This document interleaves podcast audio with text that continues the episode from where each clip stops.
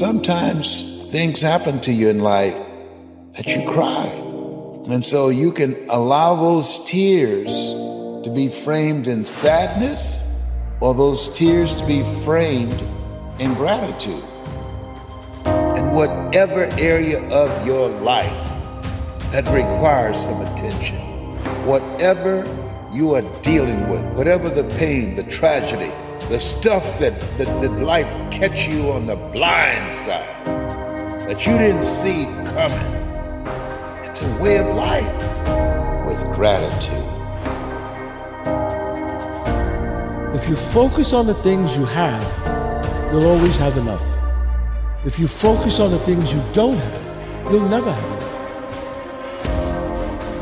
You know the one currency that's more valuable than uh, Bitcoin, than Ethereum, than the dollar, than gold, than a stock?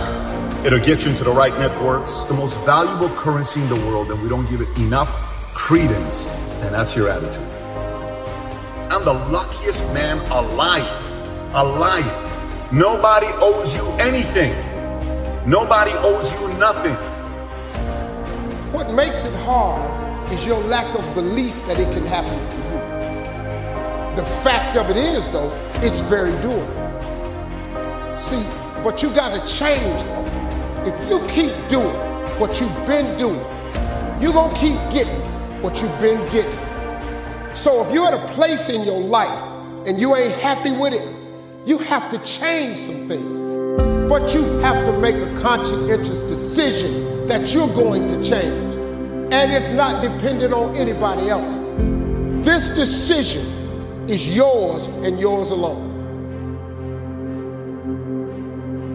When you stop and think, gratitude, be grateful, and think of all you've got to be grateful for, like that, your energy shifts, your attitude changes, the whole world will change. God is not a concept, God is a way of life. Just a journey of evolution every day. It's just constant improvement, constant curiosity, constantly getting better. The results don't really matter. It's the figuring out that matters.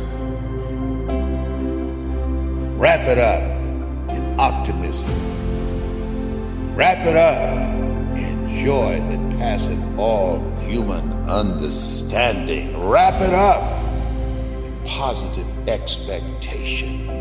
Stand on the knowing. matters not how strait the gate, how punishment charged the scroll. I am the master of my